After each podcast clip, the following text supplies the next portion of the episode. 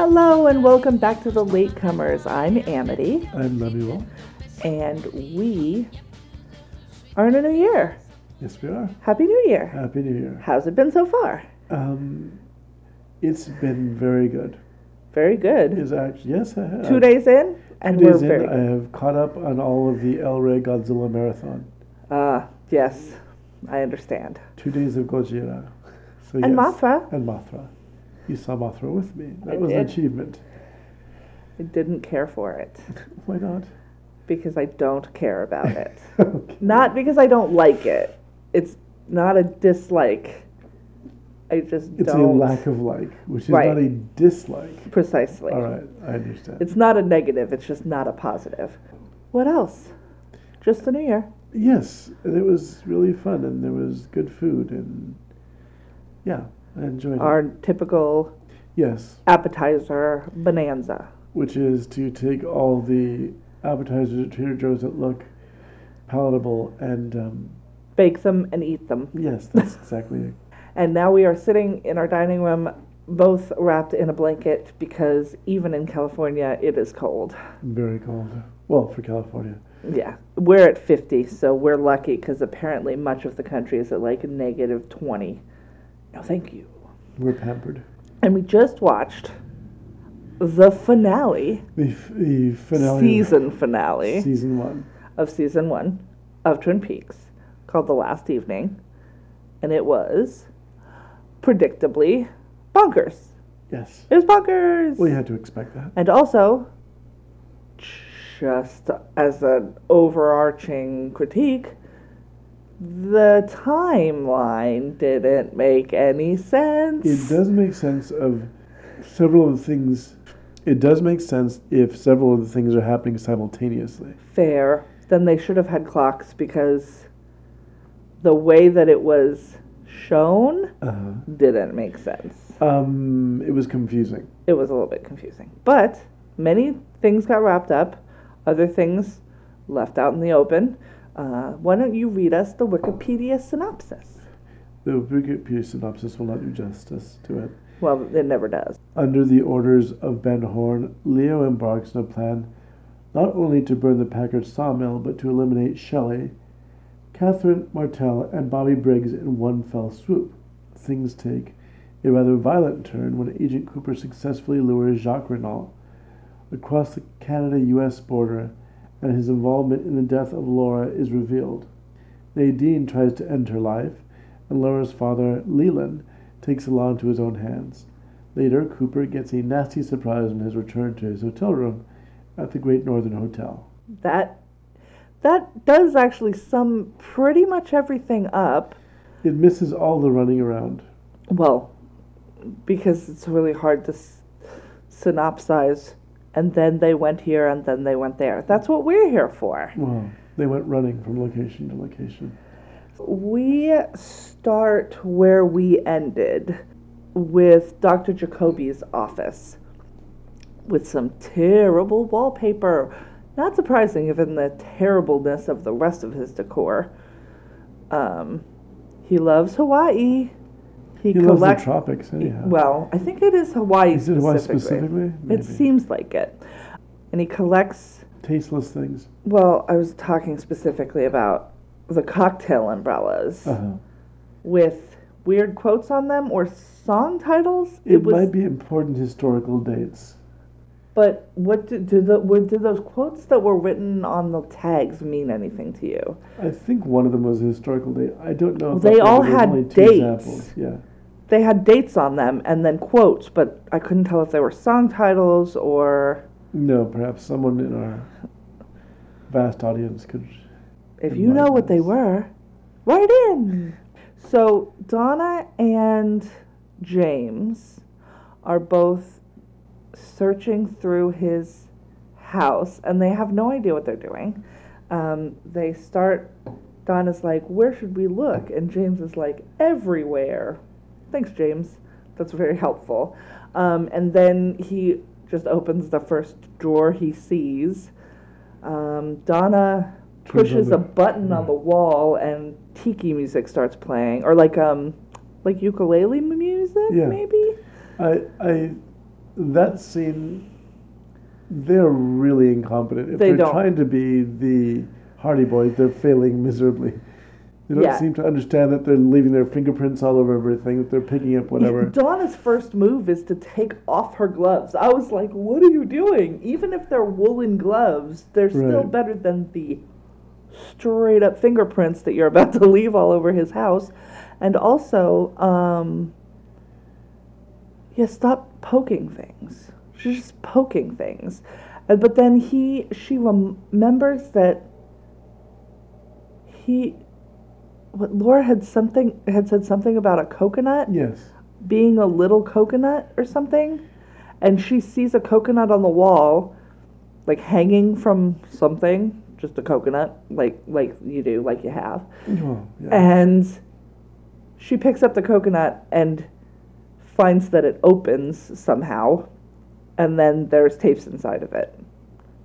It was it's like the most improbable and the most finding. Yes. of evidence of all time, maybe.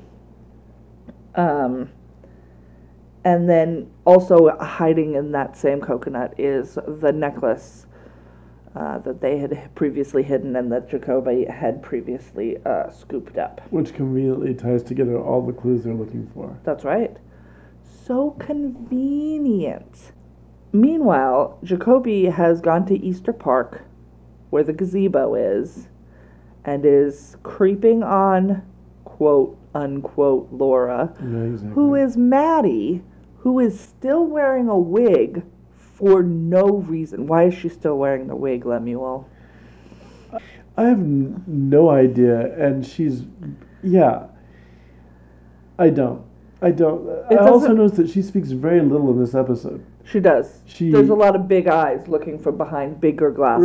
right. It's almost as if you could effectively write her out of this episode with almost no change in dialogue. It's not like she has a But real exchange with anybody. Physically, she has to be there. No, because she's the catalyst for everything that happens. Right. So Jacoby is creeping up on Maddie, who is, like I said, wearing mm-hmm. the blonde wig still. Even though she is in the park where she doesn't expect anybody to find her except James and Donna, who know what she's up to. There's no reason for her to be blonde. There's no reason. And Jacoby sort of inches up on her and is talking to himself and it's like, why did you send me to the other place? And he is inching up on her and inching up on her, and then he gets whacked from behind by a big dude with a ski mask over his face who hits him repeatedly. Repeatedly. Yeah. And then apparently, we find out later, instigates a heart attack in Jacoby. We, but we don't know who has hit him, but they leave him there basically for dead. Meanwhile, Maddie doesn't hear any of this right. um, and gets picked up by James and Donna, and they end up just driving away. But they come to some important realizations, though. So it's not completely fruitless what they did. No, what they did wasn't fruitless. The way they went about it was ridiculous. Yeah, but, But, what they did actually, and we'll get to that. It, but it's a it's a ways away. First, we go back to One Eyed Jacks. Cooper's playing the blackjack with uh, Jacques Renault. Who, by the way, is revolting. He is gross. He's Yeah, and he gets grosser as the episode goes. He's obviously counting cards. mhm. I don't know if it was obvious to you, but it was pretty Right. obvious to me. He hits on like He even says it later on. But yeah, yeah. He hits on like a look like a fifteen with a face down card. And he got a two and he had a three. Or he got a three and he had a three and it was a twenty one and it beats a double king. Twenty one beats twenty, ladies and gentlemen. And germs. And tips Jacques the broken thousand dollar poker chip uh, that was found at Jacques' cabin. Right. Um, And we learned about that. There was a question about, I think you asked about it last week, why it was cracked, right? where it was cracked. Well, the J piece of it Uh-huh. was in Laura's stomach, um, and then, but it was like so perfect. It's like the most perfectly cut out portion of a thing that's ever been. If that had broken that way, it would have cracked all the way across this. Like it's a piece of plastic. It's not that structurally sound. But this is magical David Lynch land. I guess. He says, Come talk to me, I'm a friend of Leo's. And of course, Jacques is like, I don't know who Leo is. I don't know what you're talking about.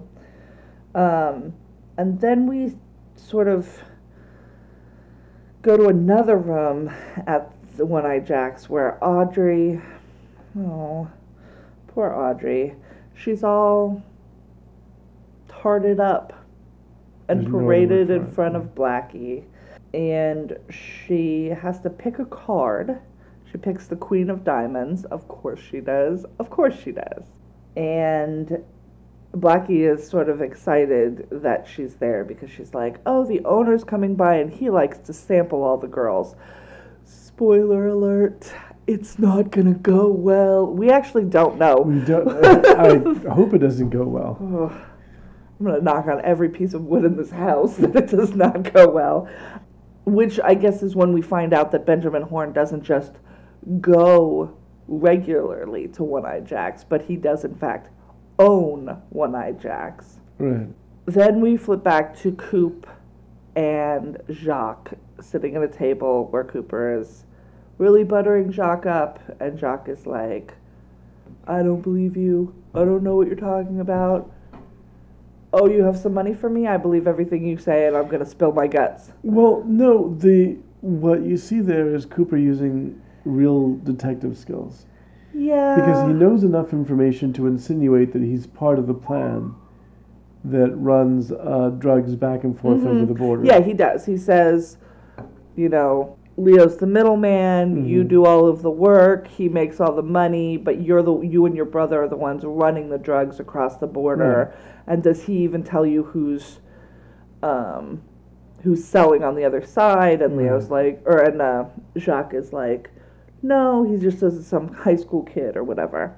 Um, so he does. So we know who the high school kid He is. He does do that, but Jacques is not the sharpest tool in the shed. Jacques is not there for his um, for his ability to uh, outwit or outthink anybody. Right. I mean, basically, he's sort of this. Um, He feels like a patsy to he me. he looks like a bulldog. Well, he, yeah, I don't want to talk about his looks because that's just the way that God made him. What he does with his looks, with his waggling eyebrows and his, His waggly tongue. eyebrows, his tongue. Yoso. Um, but I, I believe that he actually genuinely is fooled by Cooper. He's. Um, Oh, I think so too. Yeah, but he gi- gives him just enough information and then suggests that he's the person in charge. Yeah, he's like, thing. well, Leo's not the money. Where do you think Mhm. Leo gets all the money from? And because Which it is a little bit surprising to me, though, that Jacques doesn't know that Ben Horne is the money Mhm. because Ben Horne is his employer at One Eye Jacks. I feel like he would glean some of this information from his daily life, but it's possible that he's too busy looking at boobies to comprehend what's. which admittedly would be a distraction. Oh, absolutely. There were some beautiful boobies throughout the whole of the episode. I shall say nothing. That's probably for the best. Cooper sort of flashes him the money wad that he has uh, been working with there, and um, he says, I've got $10,000. We'll cut out the middleman. I just need you to do a quick run. I'll give you half now, half later. Jacques pulls, takes one of the chunks of cash and it's like, sounds good. Where do I have to be?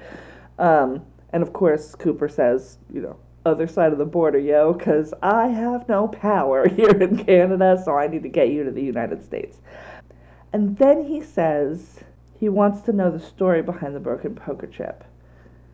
And Jacques describes a really kind of heinous scene, and he describes it so callously of Ronette and Laura were both tied up, but they enjoyed that.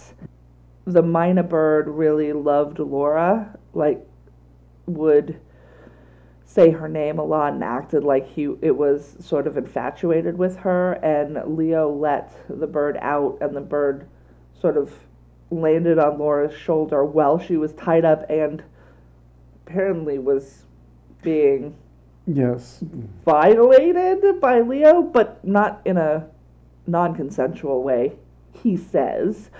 Um, and Well, that's something that we learn later that's actually accurate. yeah, right. From Uh, Laura's own mouth. We. Well, but we don't know when her consent would have started and stopped if she's being attacked by a bird and he puts and she's like this, the bird is hurting her and um, so she's sort of crying and trying to get it off of her. And um, leo says he put the poker chip in laura's mouth and says bite the bullet baby bite the bullet. And uh, laura swallowed the broken she bit down on it and Right. swallowed the broken part of it.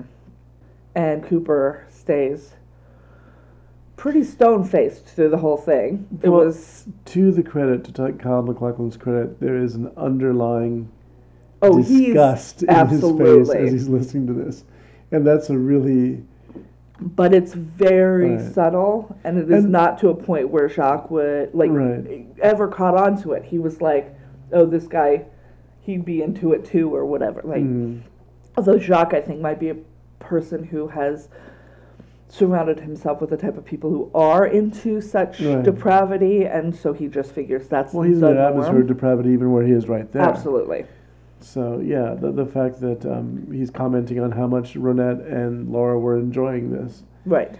uh, I don't think that, and it's really going into the, the maybe I hate to overuse a word that I don't fully understand psychology of people like him. Is that they don't seem to understand where consent ends. No, So but also I don't know that he know he really is a person who understands that women are whole human beings with their own probably not. yays and nays and thoughts and desires unto themselves. I think that he may be a. But ladies are for men to put their junk in. Well, ladies are for use. Right.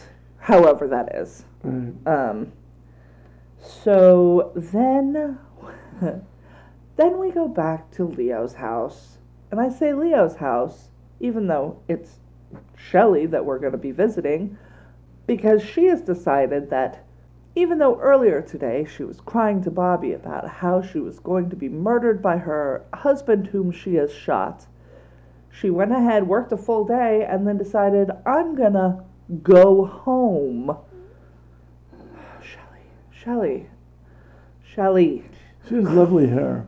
She has beautiful hair, and she's Mhm. decided she's gonna wash it in the sink. It makes up most of her body weight. as far as I it probably tell as well. does. Um, so she is washing her hair in the sink, but she has put her gun right next to the sink for safety. Even though she's sh- she's washing her hair in the shower or in the kitchen sink right in front of a window Mhm. at night, so anybody outside could totally see in. Right. Um, and she gets some soap in her eye, like you would, and she reaches over for a towel, and it keeps getting further and further away from her. Oh no, someone is there. Who is it? It's Leo. Of course, it's Leo. And he basically kidnaps her and is like, Shelly, you made me do this. At which point, I'm kind of like, yeah, Shelly, you kind of made him do it. Because why are you there right now? Norma would 100% let you crash on her couch.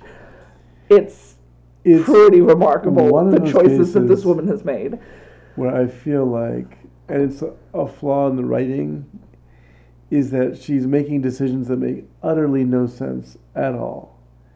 You know, I'm being hunted, so I guess it's time to wash my hair by myself in my house. Yeah. Right. This But is the you're best choice to make. Uh, it, it's every bad choice in every horror movie. Right. It's just, ugh. I can't think that you are a fully functioning adult, Shelley, because you're not a fully functioning adult. Making the worst. She does choices. not make adult decisions, or at least reasonable adult decisions. It's, it's kind of It's very hard for me to be like, gee, I hope you make it out of this, because I don't know that I can trust you to live a life. I'm grateful that you don't have children right now, which might be cruel, but like, Come on, lady. Well, I think that we also have to remember that she's very, very young. I she mean, is. That's true. But and so she she makes really stupid decisions, very kind of boneheaded decisions that put herself at risk. She never seems to have any con- uh, idea of her own mortality. Or maybe she's like suicidal. Maybe she's like, I just, it'd be easier to just get it over with, whatever it is. And, uh, You know that could that could totally be it. I mean, that's a, another consideration because again, she seems to throw no, she puts no thought into what her actions are. No. She does things that are reckless as dating. the women in this town right. all sort of disregard their own safety for nothing, for no reason. Just they just do.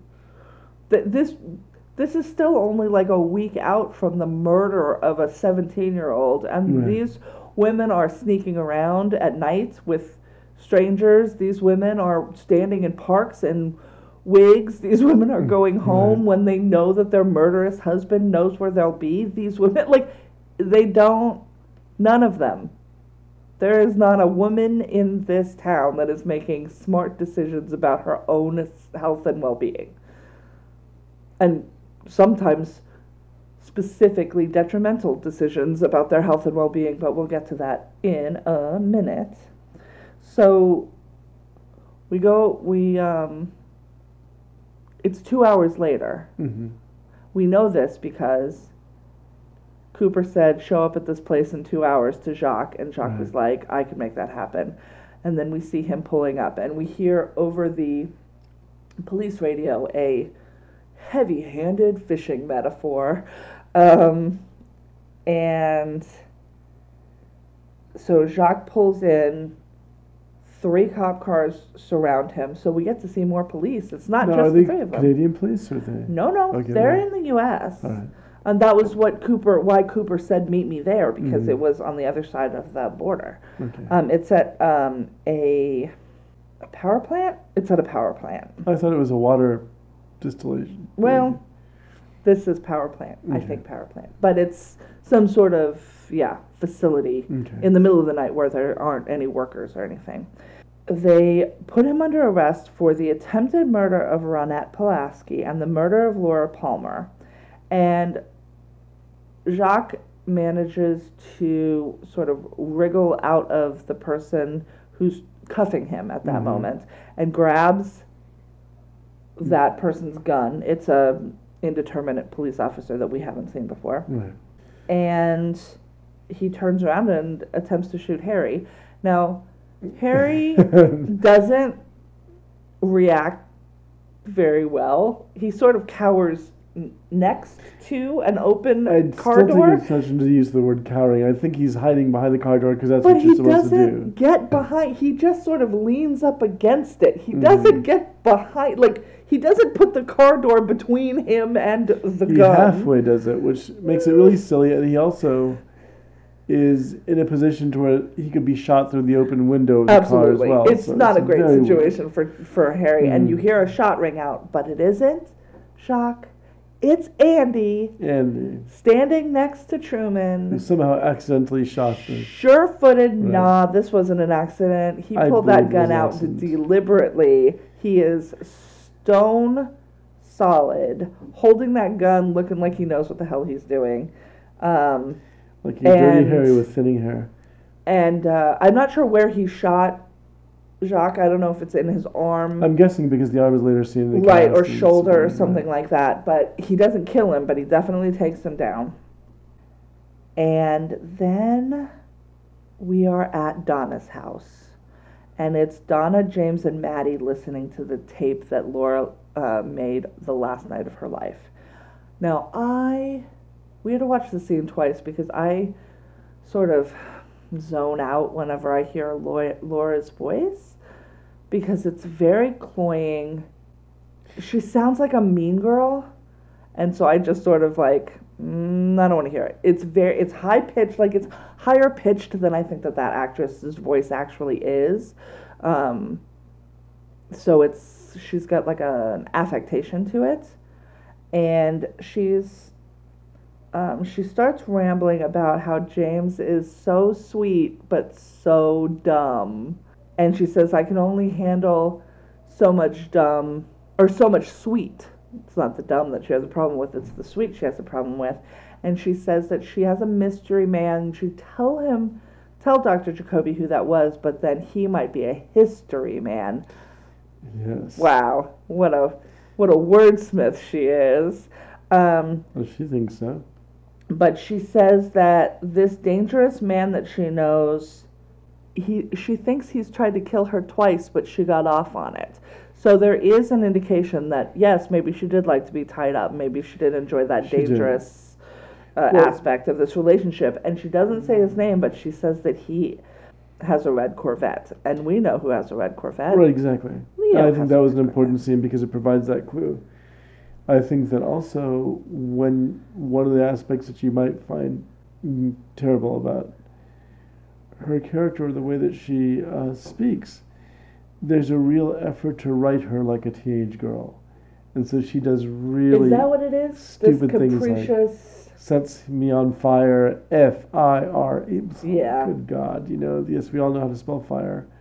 Yeah, but that scene is really good because it kind of it liberates the young couple to actually experience. It does, and and Donna immediately, Right. you know, and there, Laura Flynn Boyle, hats off to her because in that scene you can see the way that she's looking at her boy, Mhm. new boyfriend. at James, and and seeing how he's hurt by this, Right, and she's feeling for him, and that Mhm. was really well played. And he says, "I'm glad I needed to hear her say Right. that."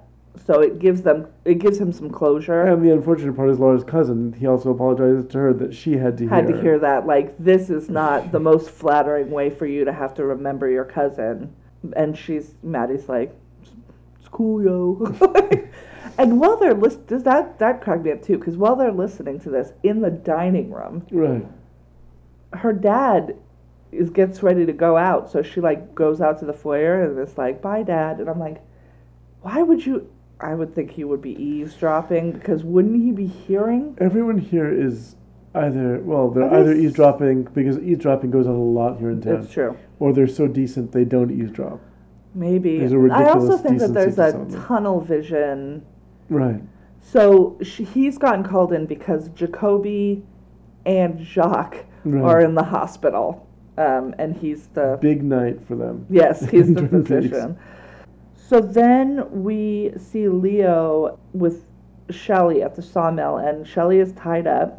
He is uh, sort of sprinkling gas all over the place. He's made a timer of some sort with an egg timer, so Sophisticated equipment. that is correct. Mm. Now, he is setting the timer for an hour.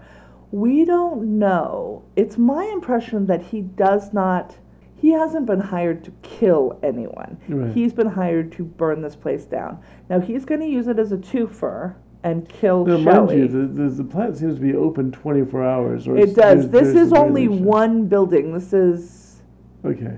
building three, which we find out from a phone call later on. It's like reserve building three or something like that. It's only one of the buildings. It's not the main mill because yeah, there are workers. People are working all the way up, and we see them sort of working in the in the uh, later when we see Pete and um, Catherine talking. But here's my question: What time is it? Yeah. so Shelley's worked a full shift, gone home, been kidnapped, and now we're setting this thing for an hour from now. My guess is it's two ish. I think that's probably about this. I think this might be happening about the same time as Jacques is getting arrested. Right. Then, oh, and then Leo says you've got an hour to think about what you've done. He says he's she's broken his heart, even though he was out doing God knows what with all of these other women, Right. including uh, clearly Laura. And he says you have an hour to think about what you've done to me, and by that time Bobby Briggs will be dead. So Which is funny. There's all this sort of circular plot where if everyone had been successful, it seems like half the town would have wiped each other out without meaning to. Right, right. Because I, I think Leo expect it expects that he's been hired to burn the mill down. He doesn't expect anybody to be in the mill at the time, so he's put Shelley there, but he doesn't expect Catherine to be there, although his employers expect Catherine to be there. And then we go over to Big Ed's house, but Big it's Ed. Nadine. Nadine is wearing a lovely pink frock, satin frock, and she has taken this drape runner rejection real hard. She has set up a little picnic blanket on the floor. She pours herself some distilled water, and then she pours two bottles of pills into a bowl. So a weird method, but and they're the most Lucky Charms looking pills I've ever seen. There are these orange capsules and pink um, tablets. And blue diamonds. No, they might as well be. They were so bright. There's something about the way that scene is photographed because she clearly there is an element, as you brought up, of Disney princess to this. Uh, she's, she looks like she's gonna be Sleeping Beauty or something. well, in this case, in forever this case, I guess Beauty. so. But yeah, that scene it's it's hard to because you, you don't quite, or at least I don't quite feel sympathetic towards her. We don't But know you don't her want enough. to see her die. Right. That's- we don't know her enough to be like, Nadine, no. But also, Nadine, no. Like, You've only asked one person. They said no. That doesn't mean no forever. she doesn't perceive these things very well. No. So we don't know what the pills are, but presumably it's like sleeping pills or Mhm. something like that. She writes a suicide note and folds it up and puts it in an envelope, and then then we cut out. And then we're at the Packard home with Hank and Josie. And Hank has $90,000 in a suitcase. And then he proceeds to it's like the equivalent of reading her several word problems. So she's like, We had an agreement, this is how much money you're getting. And he's like, But a man's life is worth different things depending on how long he might live. And what if he took a plea to one thing to get out of a murder that he might also be responsible for, but that might come back and get him, put him in jail for 20 years. And she's like, We had an agreement. Like, she just keeps saying, We had, that's your dollars, take your dollars, and GTFO. But, um, Well, like most of the men in the town, he doesn't seem to understand that any of his actions have consequences. no, and yeah, and the way it's unclear. We still don't know exactly what happened, but it seems like he murdered somebody. hmm and then used this manslaughter thing as an alibi for the murder he actually committed, which he basically admits to murdering And- someone. You're right that that whole scene seems to very much be two people reading two separate scripts. Yeah. um, because he's going on and on, and then there's his odd biblical quotation that he attributes to an Oriental philosophy book. You used the word Oriental twice. It Yeah, was, it was rough. very odd because I'm looking at it going, no, that, that's, mm." but it was very strange. It gives the impression that he's a little mixed up and not too bright. But then again, of course, we knew that already. I think.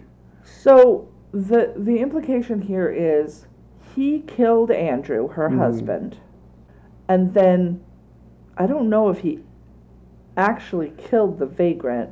I assume that he did both of the murders. Right. and cop to one to get out of the other. Which would make him the smartest criminal in Twin Peaks. Right.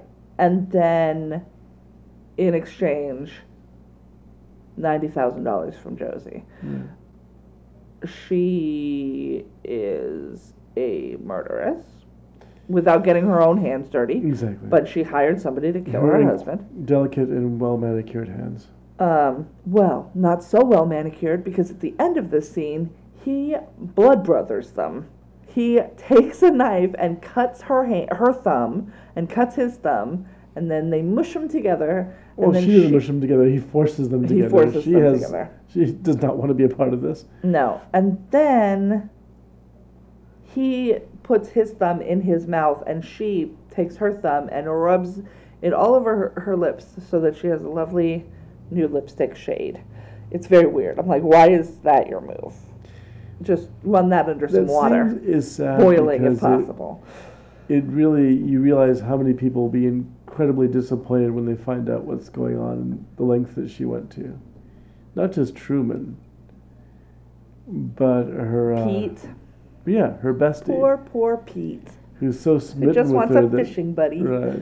And then we're over at the mill, and Catherine is looking for the missing ledger, and she is looking at it like a dog digging up a bone. She is just tossing things everywhere. And um, Pete's like, Isn't it in your stupid small safe at home? And she's like, It's not there. And then, because she knows that it could implicate her in a whole bunch of crimes, Right. and also she knows that people are literally out to kill her. She gives a lovely little speech about how you were a lumberjack who could climb a tree like a cat, and I was the boss's little sister in from the big house on the hill, and they had a summer indiscretion, and they've been sort of trapped together ever since. But if you ever cared about me, please help me find this ledger. And he's like, Why do you need me? And she's literally like, I've lived my life in such a way that literally you are the only person who would help me. You have some kindness in your heart, and I haven't, you know, killed you. Doesn't have a heart. So, your everyone, everyone else I know wants to either betray me or murder me. So, uh, you're my literal last hope. It, it makes me feel bad for him, knowing, of course, that Josie's also going to betray him or has betrayed him already, without his knowing that he has nobody left. This is this poor guy. Yeah, Yeah, he, I've he's the purest. right. Oh, Pete. Um, and then we're over at the sheriff's station, and Hawk is like bragging on Andy, like, you should have seen it. He was cool and collected, one shot, didn't even think about it. Like, it was awesome. Hawk was like, that's my boy. And then Well, Lucy finally, walks by. Finally gets to be proud of him. so- Yes, maybe that is it. Like he's been watching him grow, and he's like, he's a man now. Uh, Lucy is watering the plants at 2 a.m. or whatever, as you do. It, even later than that, it's gonna be like three before now. she sets up the donut display. They're like, go get her, and she's in the little kitchenette, and he goes in there and like closes the weird little cloth doors behind him, and turns her around and kisses her, and it's like two adolescents kissing. I mean, it's pretty, it's chaste. It's not like Right. messy or whatever, but it's just like, mm. and she's like, I'm pregnant. And Andy is like, just silent. Right. Just silent for so long. And then we just see him walk away. And it's like, oof, your move was to step up, dude. And I don't think you did. So all that sort of masculine vigor that he had coming into the scene just gets deflated. You would think it would get even bigger. hmm You're a man. Right. You impregnated this woman, I assume. I assume it's his, Well- or she wouldn't have said that. This town is very much a soap opera, could it, so it could very well be that's not the case. Oh, and I missed this part. Uh, Bobby calls the station pretending to be Leo hmm and tells them to look into James Hurley because he's a quote Easy Rider. Uh, I don't know. There's so First- much I don't. like Le- mm, mm. right. Okay, there we go. That's all we have to say. That's fine. And then we're at the hospital, and Cooper and Truman are um, questioning uh, Jacques Renault, hmm who gives details of the um, night at the cabin that he had previously given sort of lewd details about. Yeah. And he's like, he got in a fight with Leo, who hit him over the head with a whiskey bottle. When he came to, Leo and the girls were gone. Uh, Cooper's like, he's too stupid to lie, so Leo must have taken the girls to the train them, Right. uh, himself. Then we are over at the diner, and Hank calls Catherine and tells her that the ledger she's looking for is at the oh here we go the Packard sawmill in drying shed number four. Okay, which is where the number comes in. Um, yeah, and if she wants it, she needs to meet him there. Um, so Catherine packs her little gun and goes because all of the ladies in this show, even though they make terrible decisions, they do so with Little guns. adorable firearms. So then he goes back and tries to talk to Norma hmm and is like, I want to tell you things, but I haven't earned the right to do so because I've only been out for two days. And um, she's like, just say it. Like, say whatever you're going to say. Um, and he's like, um, I love you, and it's been 20 years since we got together, and maybe it's not the last 20 years that count, but the next 20, and then kisses her. And when he pulls away, her lip is like curled. It's like she is like, I Almost don't almost like her mouth or her lips withdrew inside Yes. behind her teeth somehow. It's like I don't want any of this. Like she, she's she doesn't physically recoil, hmm but there's definitely Right. recoil there. Um, and then at the same time, Ed gets home and finds Nadine on the floor, and he calls nine one one and really seems genuinely distraught. Like, it, at no point do you see him go, "Phew, now I can have my real love, Norma." Right. He's literally like, "Please don't die." Nadine. He's the other decent guy in town. He is. He is. And then at the sheriff's station, Leland shows up and says, Did you catch? I heard you caught a guy. Did you Mhm. find the man? Is it the killer? And they say, We found a su- we have a suspect in, in custody. Okay. Once again, time wise. And also, uh, police scanners, what's happening? Why does Leland know that any of this is happening? It Mhm. is the literal middle of the night. It is sometime between 2 a.m. and 5 a.m. It is still dark outside. Right, exactly. Why are you awake, Leland? You need to be taking some sleeping pills. I'm sure our Invitation to Love is on somewhere. You can watch it. right. There's no accounting for why he's there. Why would he know Right. what is happening? Like, does he have a bug in the police station?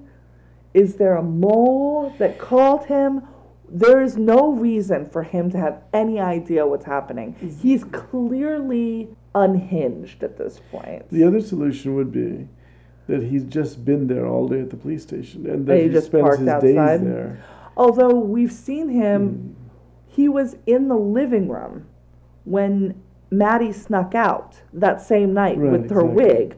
So he was at the Palmer house in the living room Mm. the last Yeah, time we saw true. him. And that was probably pretty late at night, between 9 and 11, I'd say. Mm-hmm. Uh, not, you know, obviously as late as it is now. But he was home. So, yeah, I don't understand how he knows. But he hears that the suspect that they have is at the hospital. James uh, shows up at the station um, with the tape. He's going to give the tape to Cooper and Truman to say, hey, look into the guy with the red Corvette, i.e., Leo is your dude, right? Right.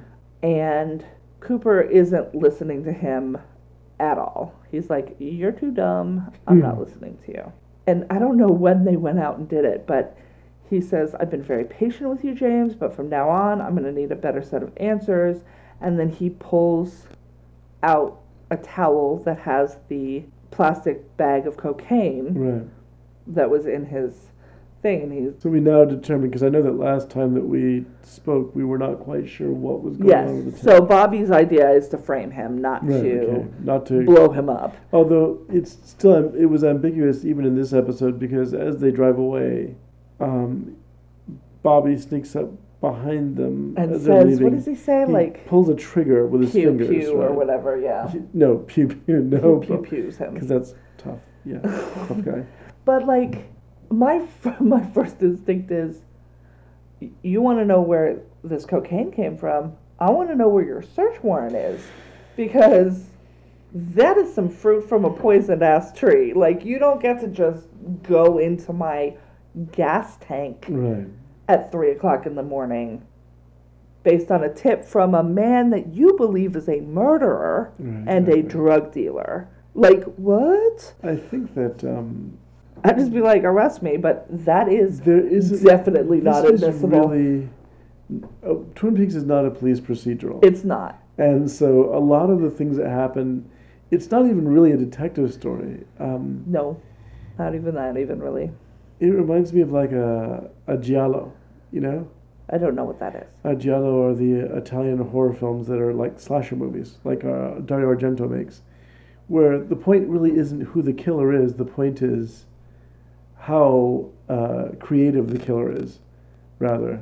So in the end, you you find a real Final Destination situation. Right. Well, in the end, it's like oh, we've solved the mystery. You're going like those were crazy leaps of logic. Those were coincidences. Got you. Things like that. So it's like it, it, the, it's almost being Italian. Really, it fits. An exercise in style rather than any kind of coherent logic. Right, right, right. How did we get from here to there? You know, it's, it's Yeah. Yeah, it just, I'm just like, mm, And that is not going to hold up in a court of law, y'all. Yeah, right. The, the things that won't show up, the bad detective work that turns out to find the clues. So I, I don't think in, in any way it's meant to be coherent. It's almost like the entire series is done with a sort of a dream logic.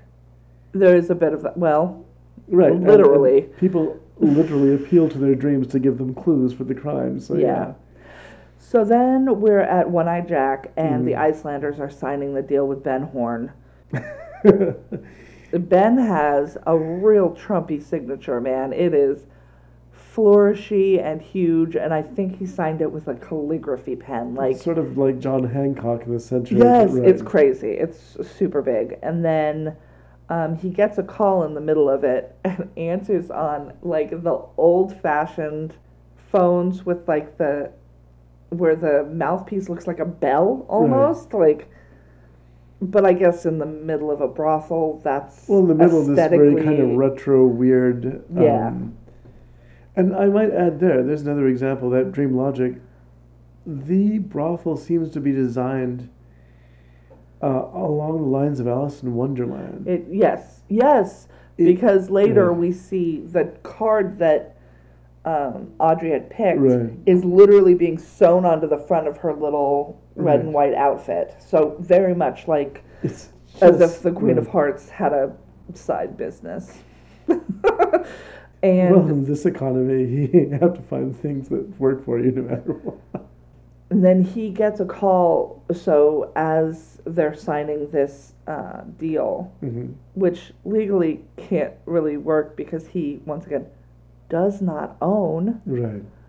the land that is happening right now. Uh, Hank Jennings calls him and informs him that the pieces are in place. That's not what he says.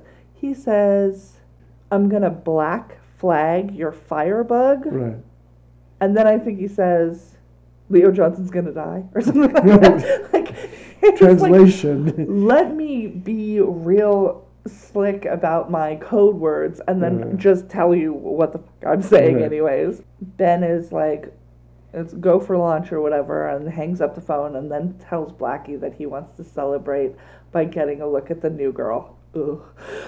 um Wouldn't be surprised. so then Bobby goes to Shelley's Right. because they're just a pile of brains um, to try and find her, but finds Leo instead. And Leo has an axe and has decided that that's how he's going to kill Bobby. I've got guns, but I'm going to axe this motherfucker in the middle of my house, which is going to be such a mess to clean up. Right. And then, but he misses, like Bobby dodges or whatever, and Right. falls down. And then a shot comes through the window and gets Leo in the chest. hmm And then Bobby stands up and looks out the window because no survival instinct whatsoever. No, apparently not. Um, and sees Hank. Now, does this nobody here has Mhm. done the right thing. no. Bobby, don't stand up when a bullet just came through the window and shot the man who was trying to kill you because axe. that's a murderer out there Mhm. and he doesn't want you to see him and if he sees you then he's probably going to kill you because he's a murderer also hey hank did you see leo? You saw, the lights on inside and you're in the dark outside so you saw what was happening. What do you think he was swinging an axe at exactly? Right. do you want to take a look around for don't witness or something? No? You just want to go then. Okay bye hank. Well, it draws also the correlation between who shot the myna bird. Because before I assumed it was um, Leo. we think it's leo. Yeah, but this was a shot through the window the same way the myna bird was shot. So Yeah, but I don't think Hank is a flying about that myna bird. you Hank was in prison during that whole thing. He does not Right. care. Or maybe he's covering up for somebody else. I mean, after all, he did kill um, Josie's Everyone, husband, so many people. right? I'm running. I'm losing track of how many people. it's a small town. It was a lot bigger before he got out of prison or before he went in. Um, and then Bobby fucking saunters out of the room and is like, "Later, Leo." Uh, and so then Leo is left, presumably to die, on Mhm. his couch in his house, with "Invitation of Love" playing, and on in in in, in "Invitation to Love," someone else has also been shot. Yeah, the criminal who's threatening the mousy character. I, you're keeping track of the. I can't. I because I honestly impressive. believe that Invitation to Love is probably the key to the entire. I think you're probably. I think you might be right because there's that. a actually. reason why they keep cutting away to certain scenes in that program Yeah. in the middle of action. So a man's dying thoughts are about the characters in Invitation. That they're probably important. The next scene is the most infuri- infuriating to me. Mhm. Catherine arrives at this drying shed, walks in. I think it's very funny. Shelley is there, tied up. She has not been able to get herself free in the last hour, apparently. We find out it's been an hour in just a second. But, and she's like, please help me, please help me. She's not saying it very clearly because there is a gag in her mouth. And Catherine just stands there looking at her like, Who are you? I can't understand what you're saying. There's a thing in your mouth. And I'm just like, Which is my favorite line now in the entire show. She doesn't like- make a move to do anything. The dumbest and most obvious thing. I can't This woman is clearly right. not here of her own free will. Right. She is crying and panicking. You can make out the begging. Like you can tell by the tone of voice. Unless I don't know, are you so far into psychopathy that you don't understand emotion anymore, Catherine? Because Which could very well be the case. maybe, I don't know. Just that. and then the in the corner of the room the um, kitchen timer dings and the thing next to the kitchen timer which i'm not sure what it is it looks almost like a sterno can or something Right. like poofs into flame and catherine still is taking her sweet she's like what is going on i don't understand what you're saying she's moving so slow i need a minute to think about what about this and then she then she goes over and pulls the The gag. out of Mhm. Shelley's mouth and Shelley's like, "Please, we need to get out of here. it's going to burn down." And then what all the gasoline Well, at first there's a, finally lights. a minor explosion. Yeah, there's and a- then it's like the, the and it just it just burns a little bit, but turns over or something, and then it, it catches And then it catches the yeah, Right. because he's spread you know um, or you know sprinkled gasoline all over the place, and it's a sawmill, so it's flammable stuff. We're in a drying shed, so I've got to assume that It's what's in filled there. dry wood, right? Um, and then finally, Catherine picks up an axe and cuts um, the ropes that are hold or hatchet. Excuse me. Well, campcraft, I knew that. one. And she finally cuts her loose, and then they run out the back, or they they run uh, seemingly out. They seem to get out. Mhm. Um, Catherine is frustrating as hell in this scene, though, because hey, this woman is clearly not the one that called you to the area. It was a dude on the phone. Mhm. So she's probably not in on whatever it is that's happening. If ever an alarm goes off of any kind, and I mean even the ding of an egg timer, and then flame happens, get out. What do you you do not need to take in the thing. All you need to know is that's bad. We need to leave. And she has just taken her sweet time trying to figure out what's going on. but Um, I, I do. I think that scene might have been done for comic effect because that line. There's no other way to read that line. I can't hear you. You have something in your mouth. That to me is. Bitch, I like- know. Either you you, get it out? either you are a complete imbecile, or that's played up for comic effect. I don't know. I don't because she is a good act. Like Piper Laurie oh is yes, a she is good very actress. good. Is she a terrible comic actress? Like, is that what's happening? I I didn't find it funny. I Yeah, was found like, very funny. woman, I'm gonna need you. because there's a level of frustration. Get out, get out, get out, get out Get before everything catches on fire, and she's just kind of very slowly coming along. What are you talking about? Well, I can't And then the next thing we see is Pete out front Mhm. of this building that's burning with a bunch of other workers. And they're like, um, oh, God there shouldn't be anybody there. Right. And they're like, well, have you seen Catherine? That's her car.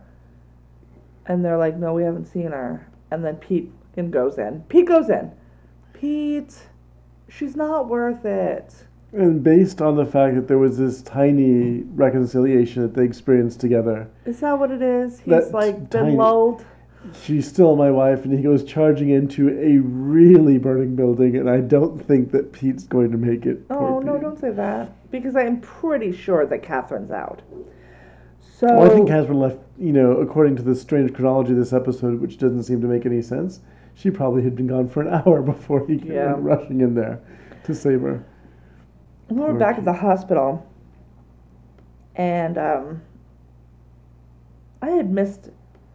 Did this scene start? Mm, anyways, the first thing I remember seeing was um, somebody taping Jacques Renault's one free hand because one of Mhm. his arms is in a cast. Right, exactly. um, taping the free hand to the other, you know, to the arm of the bed, and then putting a pillow over his face.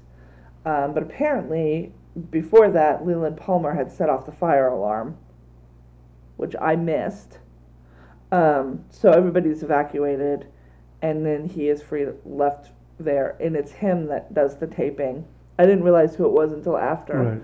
Puts a pillow over Jacques Renault's face and suffocates him. So he has killed a witness. he, he didn't kill his daughter's murderer. I don't know that he doesn't know he killed his daughter's murderer because the implication no, no, no. He believes that he, he believes that he's he's I don't killed his daughter's like, murderer, but right. clearly He's killed the only person who knows at all what's going on, and sadly enough, the person who was there the night that his daughter died. Yes, of course. So- he is definitely culpable, Mhm. but he is not the one. Right. and he might have been the only way to put the one behind Yes, bars. which is terrible. And so that's why we don't tell the victim's family what's going on with the the well, to be honest, they didn't. And no, I know. He just made a jump in logic, which Yeah. everyone in this town goes, you know, only exercise they get is jumping to conclusions. Then we go back to One Eyed Jacks. Mhm. Whew, I don't want this scene. Uh, We don't get it though. So Audrey is having the Queen of Diamonds sewn onto the front of her costume by some sort of hunched, cloaked figure that we don't see other than a hunch and a cloak. I assumed it was a dwarf. I, I don't know how big the person was, but they were definitely hunched and they were definitely just in a big brown like robe or cloak and you don't see them. Um, and then she uh, they hear the door, you know, the key going and so the the, the hunched I'm not going to say dwarf. The hun- No, I mean dwarf in a like a um, a fairy tale context. Yeah, no, that's that is what it feels like. you It's pretty very much see them I'm running like, is it along- Rumpelstiltskin? Right. What's you- happening? You see them running on almost in silhouette, leaving and the they room. like yeah scurry out of the room in like a hit but behind it like a hidden door not the front door because he's coming in the front door and so she hears him coming in and he says something but he's down a hallway so has not seen her and Right. he's doing one of his quotes hmm and she 100% recognizes that voice Oh yeah. and that's it. We don't know what happens after that. He comes walking down the thing. My quick guess on this is that she is going to scamper out of that same little door Yeah, that, exactly. that that that seamstress or seamster um, ran out of, but we don't know. That is it. We switch over and we are at the Great Northern. Cooper is back home, well, home, temporary home. Right. Uh, he is talking to uh, his ever-present dictaphone uh, to Diane. He's like, "It's 4:37, and it is blessedly quiet. the Icelanders have either passed out or checked out. He says he might not need those um, those earplugs anymore, uh, but he did get them and may use them prophylactically. And he is convinced that Leo Johnson won't be able to evade the what does he say? Like the nets that they've set for him. And I'm like, hey guy, my dude, have is one of those nets just going to his house? Cause he's at his own house on his own couch with his own bullet wound in his chest. The nets don't need to be that complicated for this particular scoop. He orders room service and finds a note left by Audrey addressed to my special agent. Before he can read that, Which is very sweet. Neither of these people is going to have a good night. That's all I can say. he uh, before he can read the note, he hears a knock at the door and doesn't he answer the the phone rings and he answers it and he doesn't we He don't know who it pho- is. The phone. He's already called up for room service for Right. warm milk. So he answers the phone. He begins to get the part of a story. Then there's a knock at the door, and so he puts the He phone says, off the "Hold on, I've got Right. uh, room service is coming, or room service is here." And then you see a person in black and a gun, like the barrel of a gun, Mhm. and then he gets shot three times, point blank at the chest. Or yeah, yeah. in the yeah. chest. Um, all you see is the front of his tux hmm uh, and three bullet wounds. And that's it, to be continued.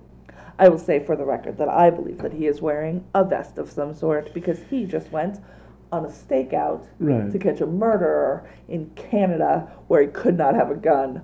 I'm going to believe that he has uh, some sort of That makes perfect sense to me too. vest. Also, because I live in the world and I know that Kyle MacLachlan is in fact in season two and season three of this show. So, um, but I think it was a very effective, especially in 1989, hmm a very effective ending. Right, it was. Um, when did For this JR get shot? cliche.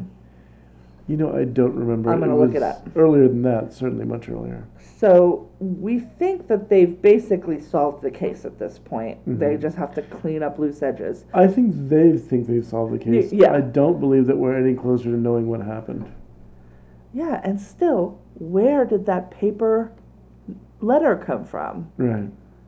Because this all feels like a local crime, hmm but him coming in was because it had the feelings of a serial Right. thing. Through a case that we're still not privy to. Right. So it, that's an interesting way that they have sort of rounded it up. And also, ooh, there's a lot of murders in this little town. Right, exactly. in a week or whatever it's been, right? Because this is episode 7 Mhm. so it is literally a week later. Right. And this whole thing took place on the same night as last episode.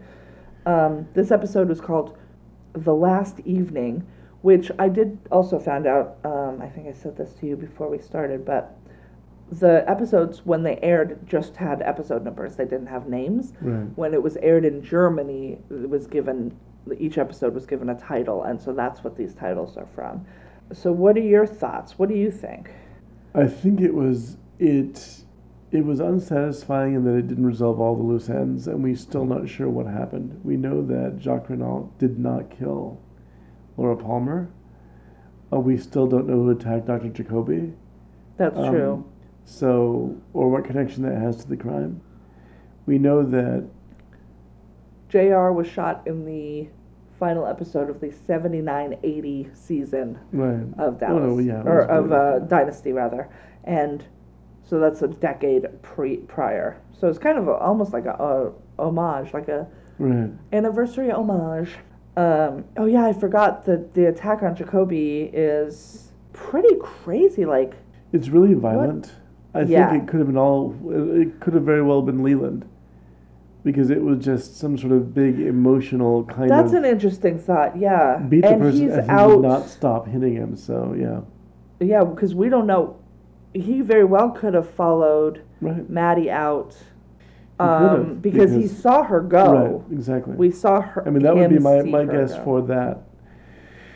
Because it, also the fact that he didn't hit him once, he didn't. Uh, it was, No, it was Yeah. repeated and. Um, And if it is Leland, then it becomes even crazier that if he saw um, what he thought was his daughter roaming around outside the gazebo. Right, right. That would cause him to snap for sure. Well, I mean, he's already gone. He's that's that's fair. but um, yeah, yeah, I think it was a really interesting episode. It had a lot of stuff going on in it. It was very fast. It was hard to keep track of at times because so much was going on. Um, but I do feel like there were times that people did things to further a plot rather than in any way acting logically like people do. Yeah. Well, apparently, um, I'm looking at some trivia. Mhm. Um, this is the only ep- episode direct- directed by co-creator Mark Frost, right. And as a tactic to get the network to renew the series, hmm he threw as many cliffhangers as he could into the final season finale, or season one episode. Right. which is it worked because they got renewed um, the day that the episode aired. Like Okay. ABC announced the renewal that day. ABC advertised uh, the episode with a clip of Sheriff Truman saying, "You're under arrest for the murder of Laura Palmer." Mhm. So everybody, like, this was the number one watched episode uh, of television that day. Like, twenty-two percent of the available population watched it. that- I know, and that's never going to happen again. So a lot of people tuned in expecting that they're going to tell us who done it, right? And Right. then when there wasn't, apparently there was quote a certain amount of anger from the audience. so there were some letters. I bet some people wrote some letters. Yeah, I don't know. It's pretty bananas. Like everyone who like now I'm like, Josie, Josie Packard, you're a murderess. And I think you might have done all of it. Like if she's sh- it wouldn't really surprise me if she was even behind One Eye Jacks. I think that might be going too far, but I do think that she probably is in control. She is, in all likelihood, the crime boss of this town because everyone who is a criminal seems to do deference That's true. to her, and she has because the cops even around her as fingers. Hank is Or- like, this ain't enough money, she keeps going. This is all you're gonna get. I mean, we had an agreement. she We had shows an agreement. absolutely no fear in the face of these people. Uh, in those scenes, like, yeah, just none, and so that makes you No, but does suspicious. show a lot of fear when she's with her boyfriend. right. Mm, Josie, you cold, calculating bitch. Um. Yeah, it's really. I'm. I'm very curious to know more about her, and I don't know how we're gonna go forward with this show. Like, I feel like I want to watch it through the reveal of the murder, which apparently is in Mm. episode seven of season two. Right. Um, but then there are a whole bunch more episodes, which apparently are just kind of bananas and go off the rails.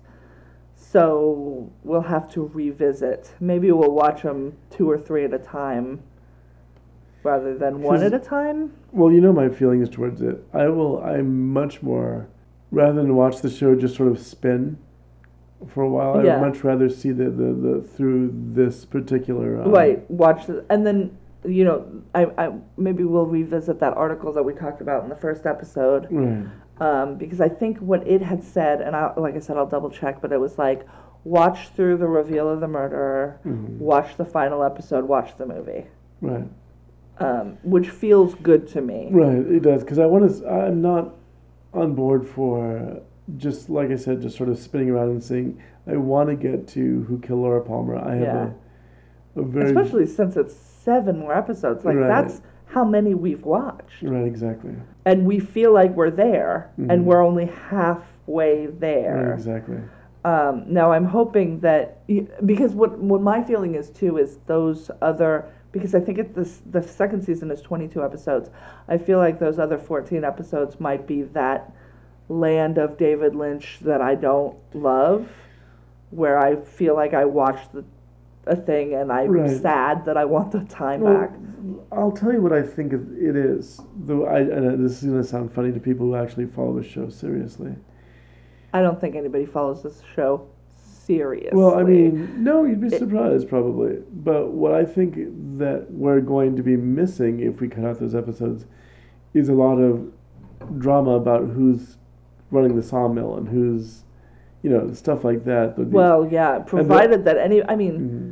Or one with the amount of people who were shot in this episode, there might not be any of Twin Peaks left by the Right. end of episodes. They might just be like the log lady and Norma. That's it. Just keeping each other company. Yeah, I, I, I, think it probably makes. I followed the track with Leo uh, this far, hmm but I'm sure that there is a spin, and I don't know what that spin's going to be. Yeah. Uh, do you have any current recommendations? I have a strange one. Awesome. Um, there is a guy who's producing. Uh, this is really, you know, we're doing a show about people who are late to the party, and I think this is one that is early to the party. Uh oh. Uh, a few months ago, I became Facebook friends with a guy named Nev Buchanan. Nev Nev Buchanan. Buchanan. Okay. I think it's short for Neville. And he's in based in England, and he uh, worked in the special effects industry for a long time, Okay. doing films and television and things for uh, major films and also things like the Discovery Channel. And he has an interesting backstory where when he was a young boy, he winds up going down the road and meeting Ray Harryhausen at his house and being escorted around the studio. So you and uh, idolize and envy this man. Well, I envy this man certainly, you know, because uh, but then Harryhausen was that way. If you visited his house, he would actually just show you around and and try to foster your interest in special effects and that kind of technology. Nev Buchanan has created a Facebook page um, in order to get interest going in funding a feature film that he's making out of his house. Okay. And so he's created this sort of wild and um, if you look it up on Facebook, it's under the, the page Forge Neutralization Squad. F O R G E. Uh-huh. And it's this fantasy that involves elements of science fiction, um, characters from uh, Mary Shelley's Frankenstein, and these sort of elaborate combinations of special effects that he's doing essentially Go ahead. with no financing, with no studio um, help at all. And he's releasing these as short episodes, and that can be found on that website. So uh, it's going to be uh, eventually like a serial So it's called Forge Neutralization squad. Squad. And it's on Facebook. You can find. He goes to the, the trouble of of um, what's interesting on that Facebook page is he's showing you the entire process from building the puppets to the test scenes to showing you how it's all put together. And the fact that he's worked with stop motion animation and computer generated effects and miniatures, he's putting this all together when you think that he's basically just doing this on his own. Art for the sake of art. But also, if you like seeing the process, especially of layering all these special effects together, it's a really interesting place to visit. Whoa. This is pretty amazing Yeah. looking. And you should see when he starts. The guy is putting together like the miniatures of the spaceships. There are scenes where there's literally dozens of flying objects flying around him. And like I said, every kind of science fiction trope from Dr. Frankenstein to pirate ships and Martians and it's it's really interesting the scope of what he's trying to do. And again, the fact that here's a person who has the technical knowledge for it and he's just doing it for its own sake hoping eventually to put together like a short feature film, but releasing them as tiny kind of uh, episodes. Well, he's not doing a very good on his, job on his, at least on the mobile site Mm-hmm. of his page, telling me. Yeah, I Oh. think he's still putting that all together. I mean, yeah, but like, hey, buddy, let me pay you a thing. And he's got yeah YouTube links and better viewed with, you know, try and watch it on your phone. it's better on the television. That's fair. But I'm just really impressed with the scale of all the stuff he's doing and the fact that on here you can see both the animation test, then you'll see where it sets up and he adds the other stuff in there so you're watching it being made in front of your eyes. Yeah. It's really kind of impressive just watching it all come together. And the size of these, some of these um, models of Yeah. these ships is pretty impressive. Yeah, no, this is very cool. But yeah, dude, tell me how to give you dollars. Maybe somebody else will be able to figure it out. Right. All right, so what am I going to recommend? So I am going to recommend a movie that um, somebody on Facebook and one of my groups had um, had linked to it on Netflix with the phrase or with the comment, "Hmm, full frontal male nudity." And I was like, I'm in. But that's not why I was in. I was in because it was Creep 2, which is a sequel to the Duplass brothers. I don't know if it's both of the Duplass brothers, but I think it is. Uh, original horror film from 2016, maybe 2015, called Creep, which I we saw on Netflix and really liked. Um, it was a very interesting take on a found footage horror movie thriller. It's one of the best found footage films. I, I don't. the the way that the footage is explained is very smart Um, and it fits like at no point are you like why is this footage that I can see Right. like this doesn't make any kind of sense it all oh, it- like it it's- tracks. It's very smooth. It's the story's really well put together. Mark Duplass is very good in it right. and he's very good in this one I like him a lot anyways um and Did you he- want to explain what the plot is, or is that going to give anything away? Mm-mm. No, it's a horror movie with Mark Duplass and usually one or two other people. That is the entirety of the casting in these Right. movies for 98% of them. And you Um, should classify it when you say horror movie. This it is, is not. a it's what we used to call in the old days psychological horror. it is a psychological thriller, but there is Right. a modicum of gore. There are jump scares. Mhm. If you're not a fan of a Mm, jump yeah. scare, this is not it for you. Um, they're both a tight 80 minutes. Yeah. um, so you could watch both of them back to back. Uh, this one was a very interesting follow up to the first one. I was curious how they were going to do a sequel. It really held together well. The Mhm. other main character is a woman of color, which is always nice to see. Um, But also. and she's super smart and like a right. really well written character. And the woman is a very good actress. I don't know her. I I'd not seen her before, um, which I think is actually good in a situation like Right. this. Found footage. I don't want to be seeing in That's the- Heigl. right. Like I know That's that you're not in a found footage Right. movie. That's the strength of having unknown actors when you cast them is that you don't know if they're going to make it through. It's like when you're watching. But and film- also Mhm. and it's almost impossible at this point at this stage of the found footage movie Mhm. to be drawn into the fact that it's a found footage movie. Right, exactly. Now I saw I'm going to go ahead and say the first of these, the Blair Witch Project, the Mhm. original Blair Witch Project. I saw in college. Um, it was Halloween of 1998. It was maybe six months before the movie came out in theaters. It was in. I Napstered it or something. I downloaded it on my computer and I watched it, and I had literally no idea whether it was real or not. There was no information on these actors. IMDb was not a thing.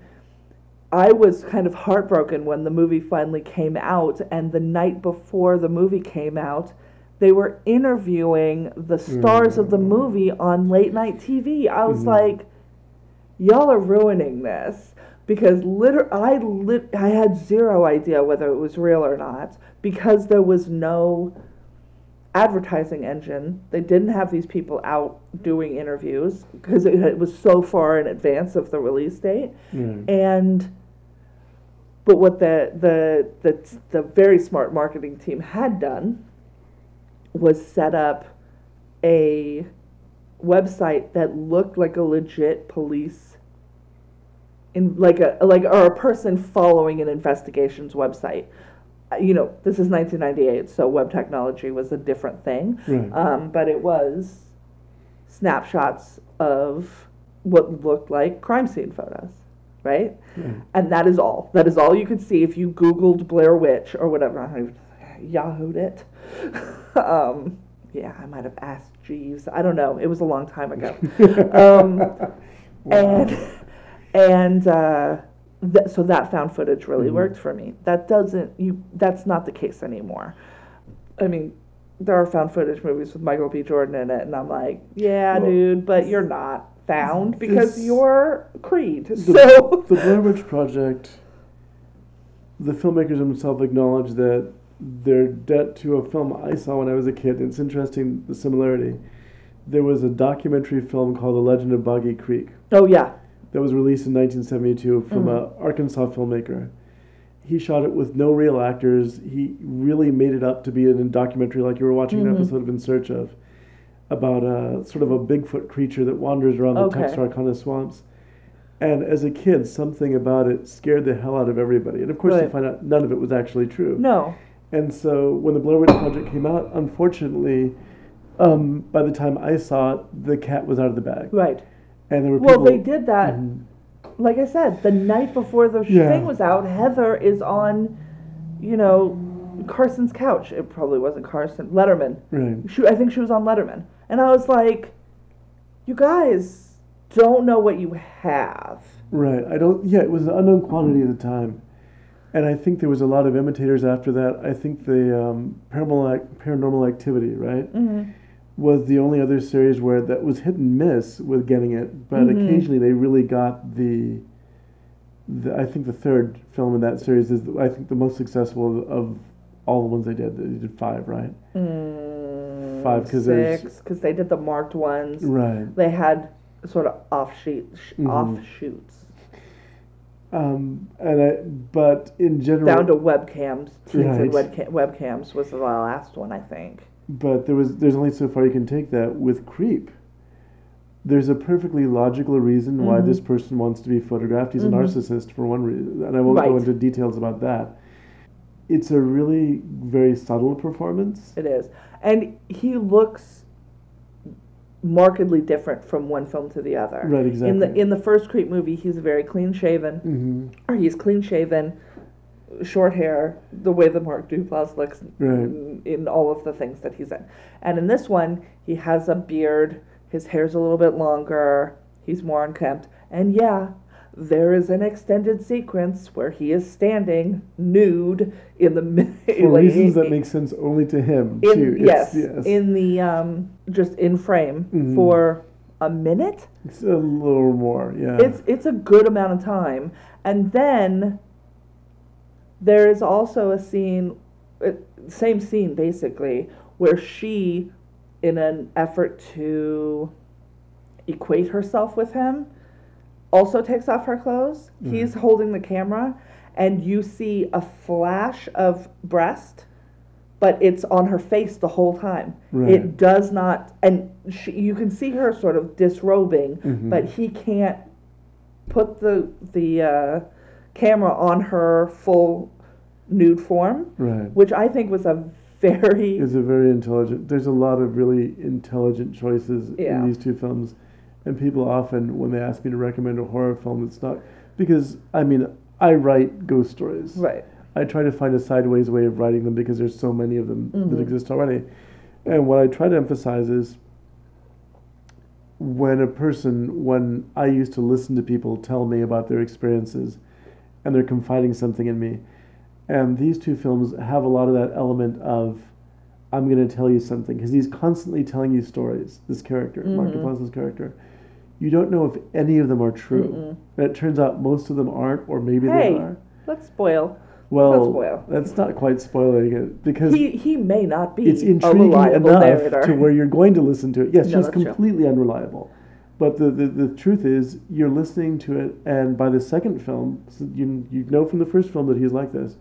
By the second film, you're beginning to try to sort out or tease out the threads. yeah and that's what makes the second film really. because some of what he says yeah. is true. The way that he says it, and you're waiting for him. or- Is he going to repeat yeah. something from the first film that lets Yeah. me know that he's telling the truth, yeah, or is there something? it's it's very good. There's something about that whole close up on the woman's face while she's disrobing that seems to justify something he says later on in the film Yeah. and go, maybe that story was true. Was true, right? So, yeah, it's actually very intelligent, very well thought out, and congratulations to them to doing something with a cast of two people Yeah, in both occasions um, and coming out with a really outstanding result. yeah. So that's now. I guess both of them are on Netflix. Yeah, both of them are Netflix. So, But keep your thinking cap on. This is not. yeah, it's not a it's not a zone out hmm thing. It is it's a talking movie. It is a it is a movie where Right. two characters are talking to each other, and yes, it is also a horror movie. My So- dinner with Andre with an axe or something. That's Yeah. this way to Yeah, describe it. that works. Um, so I think that brings us to the end. We have recorded a very long episode, but it was a heck of a There was a lot to go through. there was a lot to unpack. So um, we will see you next week with, or you will hear from us next week with Yes, yeah. uh, episode one of season two. We're gonna we're gonna plow through Plow through. for now. Um, you can find us on Twitter at Latecomers Pod. You can find us on Facebook. I am super sorry to everybody who I just decided was gonna be in our group. Recruited them. It was an accident. Uh, thank you for bringing my attention to it. It was a draft. Um, I did not mean to draft you without your uh, Consent. without your consent. I really am all about consent, and I do apologize. I was mortified and almost canceled the podcast because Oh, I was. Uh, I cried. It was bad. It was an accident. Um, but if you want to be in our Facebook group, just add, just let me know, and I will jo- I will add you gleefully. Um, what else? You can email us at uh, uh, latecomerspod at gmail.com. I am at Amity Armstrong on Twitter. Hey, you're like the Jason Manzoukas of the group. Do you have Twitter? Not yet. I can't wait till you sign up for Twitter and then surprise the hell out of me one of these recordings. And then, oh, uh, uh, amityarmstrong.com for all of my other stuff. There's a lot of stuff on there. A lot of stuff. Um, there's actually not that much stuff. There's just coming soon. But you want to be there at the beginning. That's right. Get in early. Right. Get in on my ground floor. Find That a find a dirty. seat before there's no seats to be had. That's right. Um, I guess that's everything. Yep. Have a wonderful week, and remember, better late than never. Don't scrunch your face. I didn't flip my face. I hung my head. Um, you just dropped your head. Shame.